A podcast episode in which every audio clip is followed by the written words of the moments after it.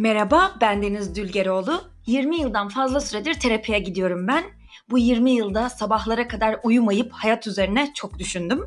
Siz benim gibi düşünmeyin, geceleri mışıl mışıl uyuyun diye yaşadığım aydınlanmaların hepsini bu podcast'te sizle paylaşıyorum. Varoluşsal sancılarınız ve siz hazırsanız merdiven altı terapi başlıyor. Ha bu arada yeni bölümlerimi kaçırmamak için beni takip etmeyi unutmayın.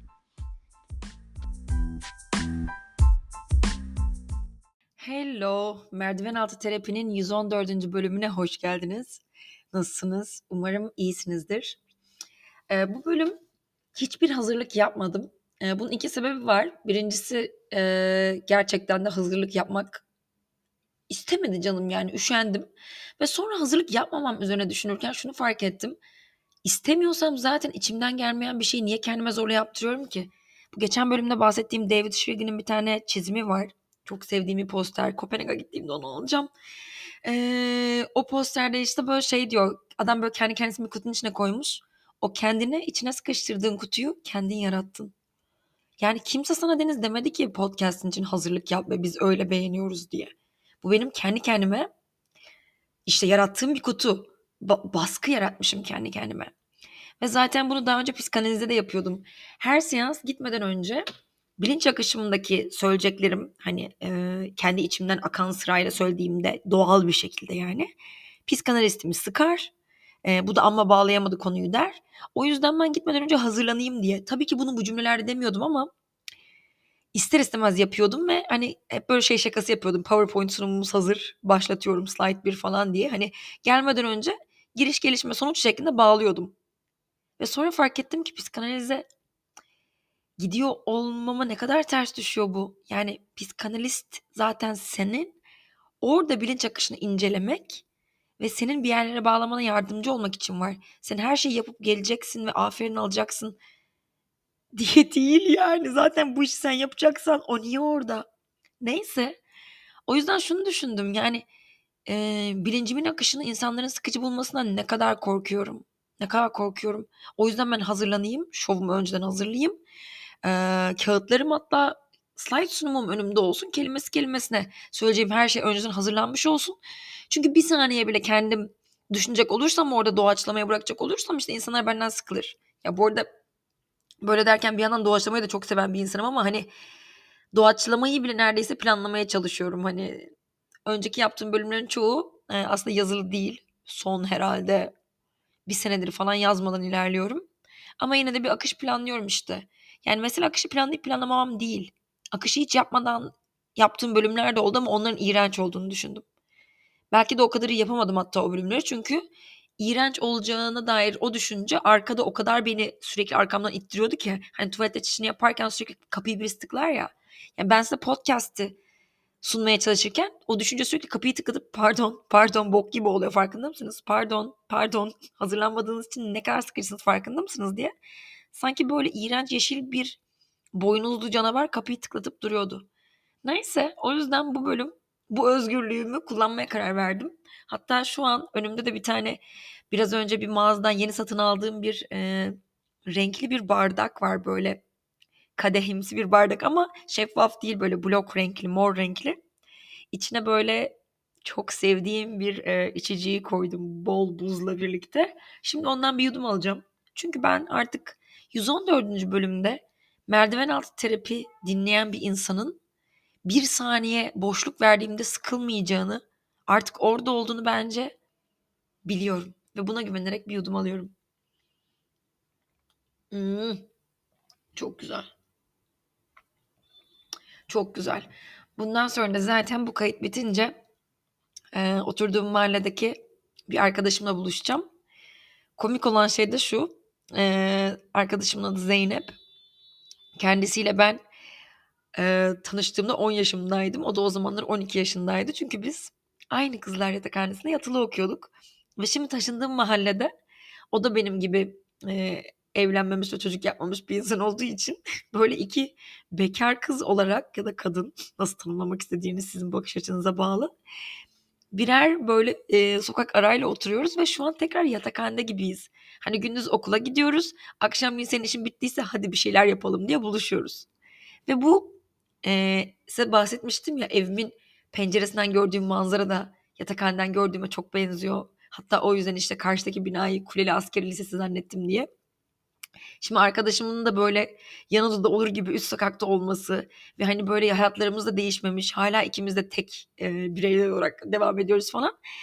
Bir yandan da iyi oluyor. Çünkü beni çok kaçtığım, hatırlamaktan çok kaçtığım çocukluk zamanlarıma götürüyor. Ve bu aralar psikanalizde artık e, ailemle olan meseleleri konuşmayı azaltıp yani aileyi azaltmak mümkün değil de nasıl diyeyim özellikle onlarla olan güncel ilişkimi, şu an neler hissettiğimi konuşmayı azaltıp geçmişe gidip çocukkenki Deniz'in o klişe tabirle çocukluğuma iniyoruz ya. Söyleyeyim de kurtulayım işte. Ay çocukluğuma iniyoruz. Ama çocukluğa inmek öyle sanıldığı kadar hani e, dalga geçilebilecek seviyede basit bir şey değil. Zor, yani zor ama yani böyle hep e, psikanalitik incelemeyi şuna benzetiyorum. Yani üniversite sınavına çalışmak gibi işte. Zor ve sıkıcı ve hiç yani onu çalışmak yerine gerçekten herhangi bir şeyi bu dünyada yapabilirsiniz hani. Saatlerce saçma sapan içerikler tüketebilirsiniz YouTube'da. işte ne bileyim bir yeri badanasını yapabilirsiniz. Mutfak dolabını temizleyebilirsiniz. Onu yapmamak için her şeyi yapabilirsiniz. Çünkü gerçekten çok zor ve sancılı. Ama ama ama yaparsanız da o çalışmanızın sonucunda gerçekten sonrasında çok rahat edeceğiniz bir yere yerleşiyorsunuz. o yüzden evet hiç istemeye istemeye çalışıyorum. Yani artık gerçi istemeye istemeye demeyeyim. Ee, çok büyük bir sancılı kısmını atlattım. Şu an biraz rahata erdim gibi ama yine muhakkak yolda beni sancılı kısımlar bekliyordur. O yüzden hani genellikle istemiyorum ama şu dönem şanslı bir nadir dönemi yaşıyorum. Ve bunu nereden anlıyorum? Ee, aylardır uyumuyordum ben. Çok uzun zamandır uyumuyordum. Ee, ama dün gece ve bir önceki gece uyudum.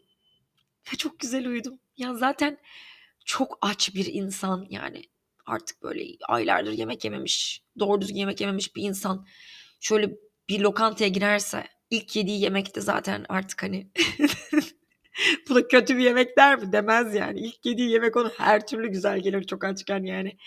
Allah derler ya kimseyi açlıkla sınamasın diye yani o.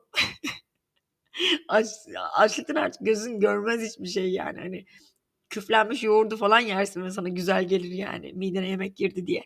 O yüzden aylardır uyumamış olan ben Deniz'e de e, bu iki gece üst üste uyku yani böyle tanrılar katından indirilmiş bir lütuf, bir e, onlar tarafından bahşedilmiş böyle bir güzellik gibi geldi. Hani o ve sonra düşündüm gerçekten hani bu güzellik uykusu kavramı üzerine yani insanı gerçekten uyumak çok güzelleştiriyor.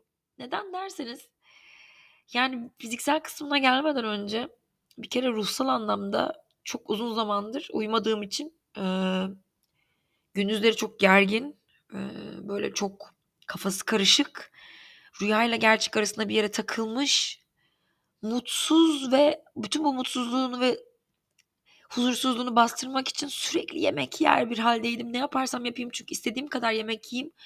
O enerjiyi telafi edemiyordum. Çünkü uykunun verdiği dinlenme hali başka bir şey. Beynin karıştırıyor onu hani açlığa benzetiyor. Hani enerji seviyemiz düşük. Yemek yersek bunu giderebiliriz diye düşünüyor ama hayır uykunun yerine asla geçmiyor. Ya bir de tabii benim e, yeme bozukluğum da ya böyle etiketler koymayı sevmiyorum ama şöyle diyeyim benim şöyle bir durumum var. Küçükken yatakhaneye gittiğimde e,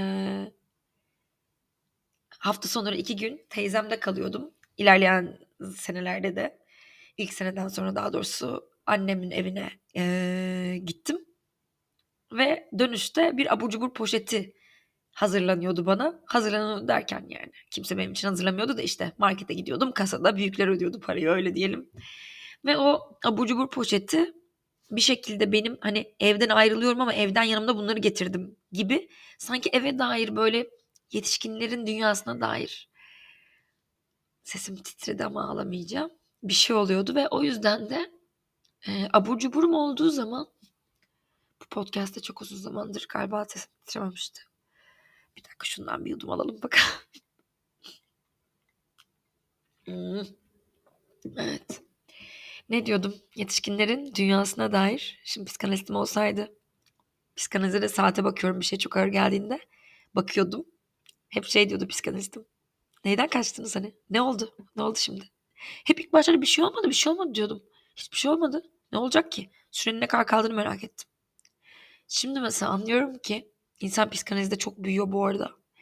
Yani ben 35 yaşımda başladım ve şu an 37 yaşındayım ama 35 yaşında bir çocuk olarak girdim. Şu an 37 yaşında bir kadınım. Çok garip bir şey. Neyse. Şimdi yine bakın nasıl dağıtıyorum konuyu kaçıyorum.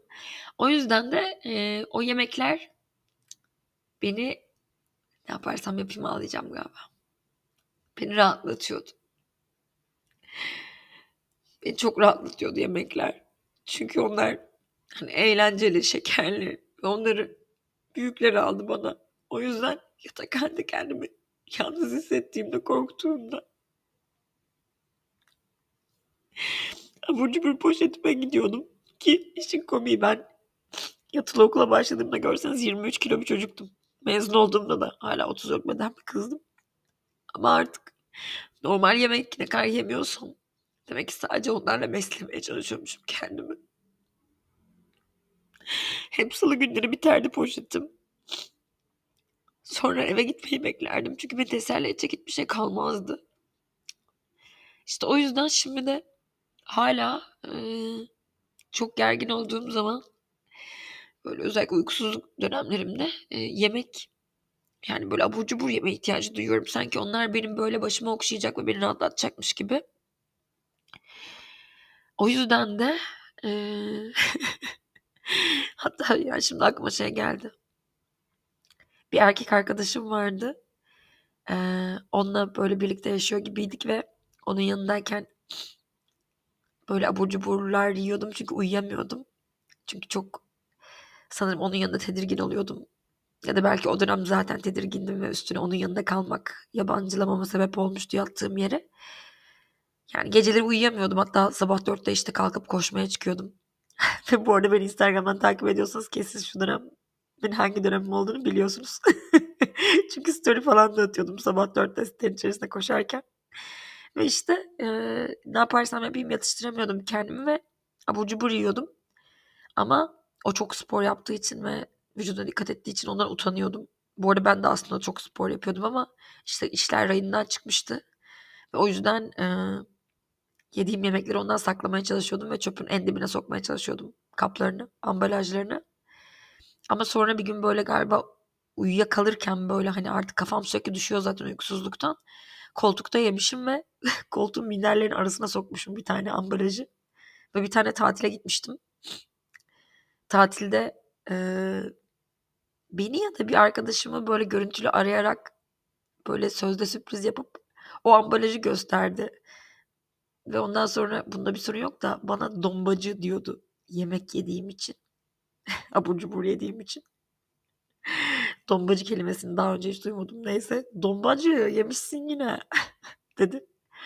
Ve e, belki bunu kötü niyetle yapmamıştır ama yemeği böyle işte başka bir şeylerin yerine koyan insanlar için utanç ve suçlulukla çok ilişkili. O yüzden o benim saklamaya çalıştığım, utanç duyduğum o ambalajı orada gösterdiğinde kendimi inanılmaz böyle hani bir anda bütün kıyafetlerim üstümden çekilmiş de çırılçıplak kalmışım gibi hissettim. Böyle kıpkırmızı oldum. Neyse işte böyle idare etmeye çalışıyordum ben yemek abur cubur yiyerek daha doğrusu bu dönemi. Ama ama ama ama ama psikanalizde bazı şeyleri anlamaya başladım. Ee, ve bunlardan biri şu oldu. Söylersem işte o grup bozulacak diye çok korkuyorum ama dahil olduğum bir grup var. Neresi olduğunu söylemeyeceğim. Böylece bozulmayacak. Onlar kim olduklarını biliyorlar. Ve o grupla sürekli konuşuyoruz. Ve e, o grupta yani kalabalık bir grup ve birileri sürekli uyanık. O yüzden de iki gece önce şunu düşündüm. Ben şimdi yatağa gireceğim. Ve yatağa girerken bu uykunun güzel olması için gereken her şeyi yapacağım. Ama her şeyi yani. Ve o yüzden de e, psikanalistim bana şey demişti. Sanırım evde başka bir sese ihtiyaç duyuyorsunuz. Aa, gerçekleri söylerken sesim çok titriyor. Ve evet dedim. Başta itiraz ettim ama başka bir sese galiba artık ihtiyaç duyuyorum. Güven veren bir sese dedi. Oo evet dedim. Evet ne yazık ki duyuyorum. Yalnızlığıyla övünen, e, iftihar eden ben artık itiraf ediyorum. Kendime yalnızlık yetti. E, kendimi güvende hissetmek için çok uzun zamandır insanlardan kaçıyordum ama şu an bir sese ihtiyacım var. Ve bunu fark etmemle birlikte işte iki gece önce yatağıma tertemiz e, çarşaflar serdim. Nevresimi değiştirdim. Ve özel bir yastık var. O yastığı ilk kez iki gece önce kullandım. Birazdan bahsedeceğim bu arada. Ve o yastığa ipek bir kılıf taktım. Sonra yüzümü yıkadım. Saçlarımı ipek bir tokayla bağladım ve yüzüme e, yapabileceğim bütün bakımları yaptım. Sonra ipek bir uyku maskesi takıp e, ilaç desteklerimi, böyle bitkisel destekler kullanıyorum. Bu ara görüyorsunuzdur. Aldım. Ve sonra da açıp telefonumdan e, o gruptaki insanlara baktım. Ve onların konuşuyor olduğunu görmek beni çok rahatlattı. Çünkü fark ettim ki ben e, uyurken kendimi güvende hissetmiyorum. Ve sanırım bu çok küçüklüğümden geliyor. E, çünkü ben yatakhanede de uyurken korkuyordum. Küçükken de uyurken korkuyordum e, ilkokulda. Ve hatta anaokulunda beni anaokuluna verdiklerinde hatırlar ebeveynlerim bunu ama dinlemiyorlardır muhtemelen bu podcast. Olsun. Anaokulunda da ben uyuyamıyordum. Öğlenleri uyumaktan korkuyordum. Çünkü uyursam kötü bir şeyler olacak gibi geliyordu. Sonra düşünüyorum düşünüyorum ben küçükken hep uyurken zorlanıyordum. Muhtemelen uyurken hani bebekle şey yapmanız gerekiyor ya. Karışmak istemiyorum tabii kimsenin büyütme şekline ama hani bebek ağladığında yanına giderseniz güvende olduğunu hissediyor. Ağlamaya devam ederse e, hani diyelim altına çişini yaptı bir şey oldu falan. Güvende olamayacağını anlıyor ve sanırım uykuyla ilişkisi bozuluyor. Benim çok küçük yaşta bozulmuş. Ve o yüzden şimdi gerçekten güvendiğim birisi yanımda uyursa ya da uyumasına gerek yok o evde olursa ya bu arada yanımda uyumadığında daha güzel uyuyorum. Çünkü hani dünya ona emanet gibi. Ona emanet. işte e, ve o yüzden de bu bana kendimi iyi hissettiriyor. O yüzden o gece yatağa girdikten sonra açıp o gruba baktım ve konuşuyorlardı ve tamam dedim dünya onlara emanet. Benim iç dünyam da onlara emanet. Şimdi uyuyabilirim. Ve gözlerimi kapattım ve gözlerimi açtığımda sabahtı. Sabah 7'ydi. Bu benim için ne demek bilemezsiniz çünkü çok çok çok uzun zamandır ben e, uyuduktan 5 dakika sonra 10 dakika sonra hadi bilemediniz yarım saat sonra uyanıyorum ve hiçbir zaman derin uykuya dalamıyorum. Ve ondan sonra dün gece dedim ki bunu bir kez daha yapabilirim. Ve yine o gruba dönerek aynısını yaptım. Ve bu sabah da uyandığımda 6'ydı.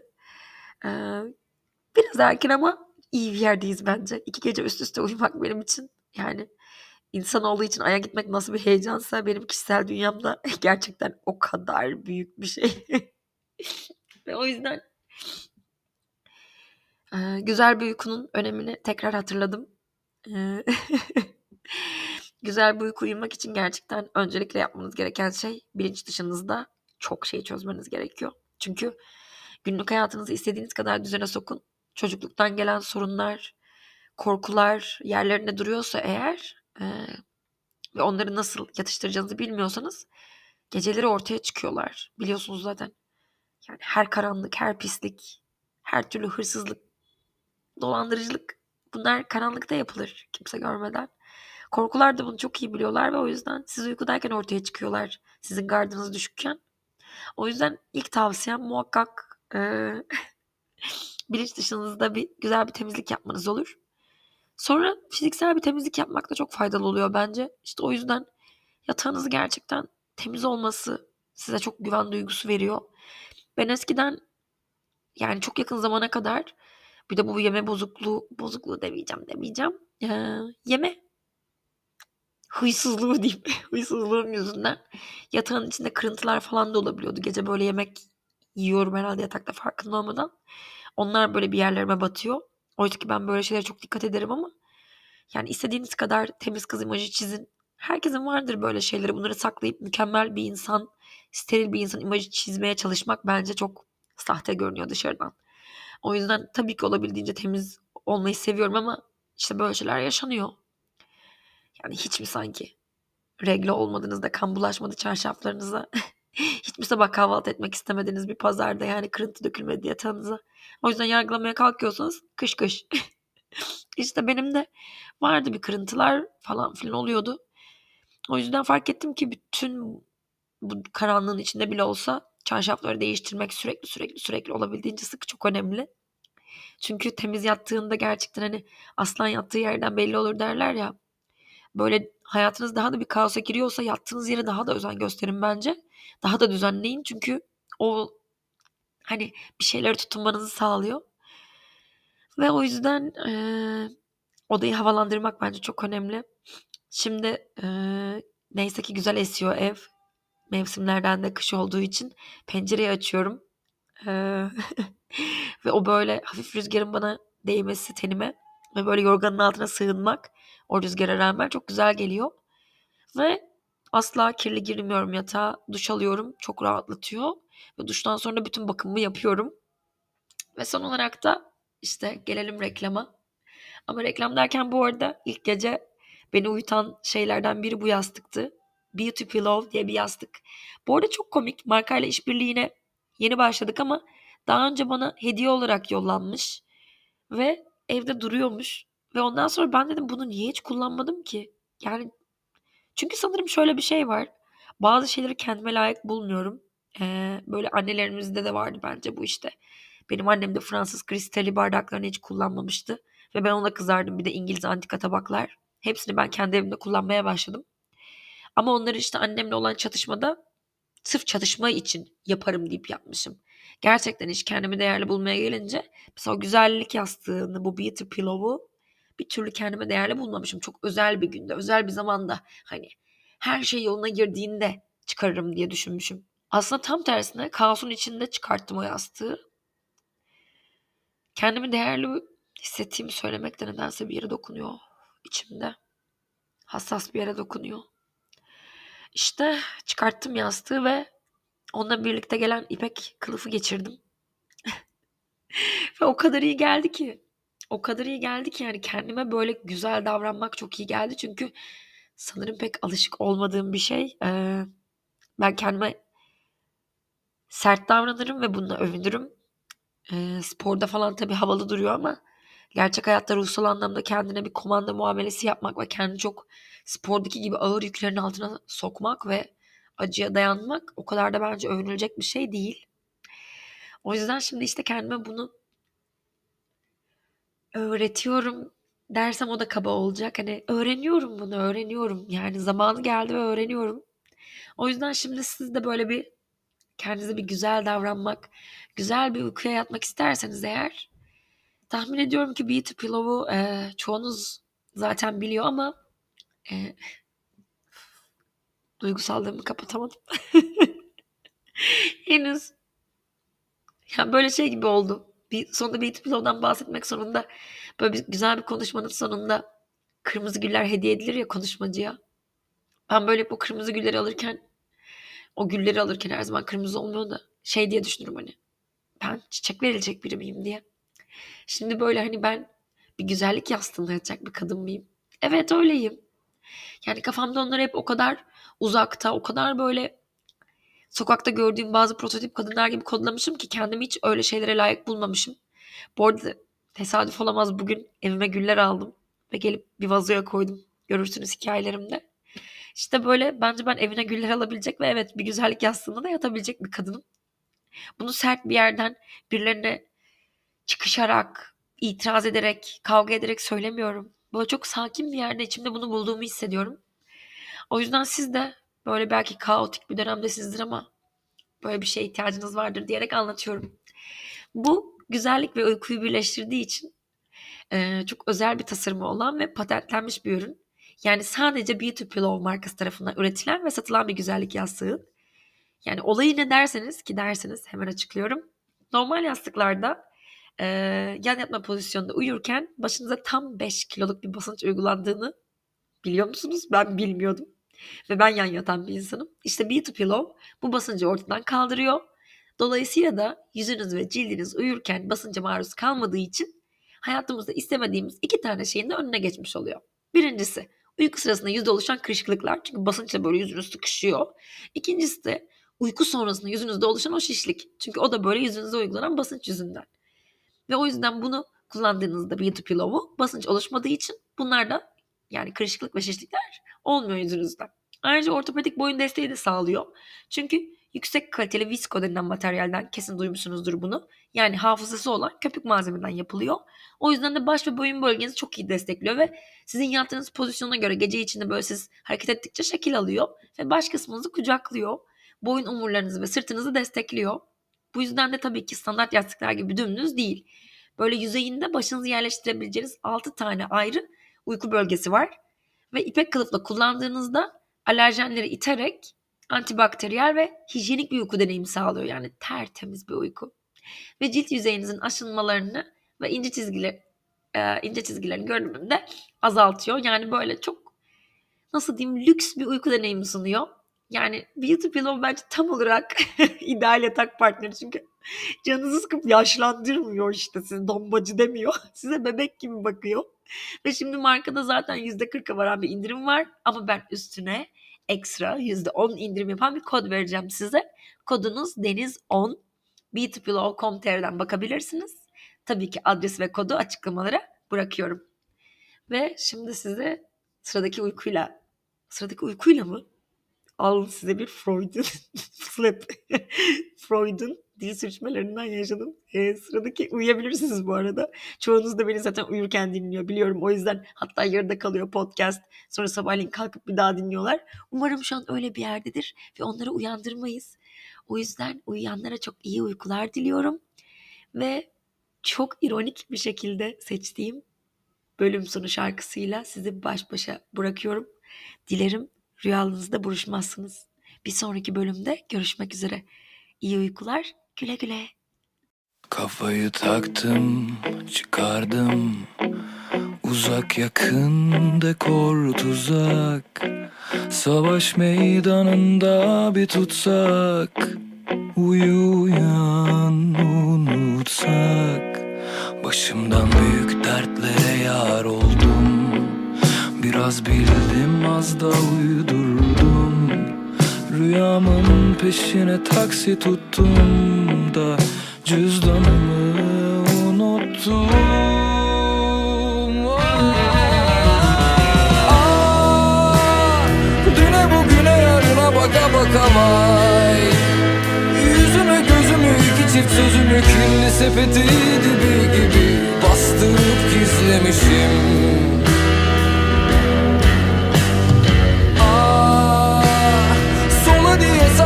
sağ düzümü tersime Tam başucuma saatli bombalar Kurmuşum rüyalarda vuruşmuşum.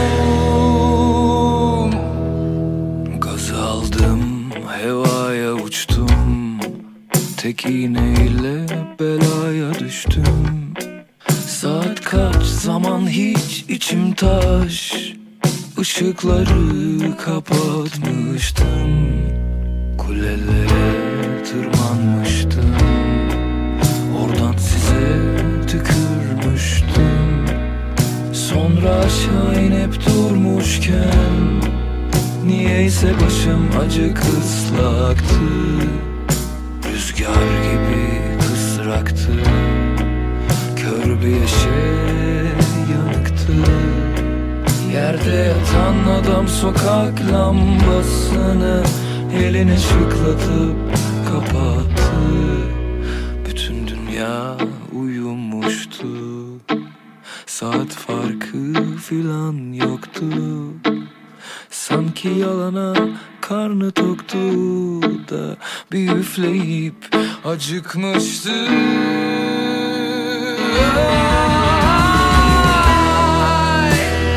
Düne bugüne yarına baka baka vay gözümü iki çift sözümü kirli sepeti dibi gibi Bastırıp gizle özlemişim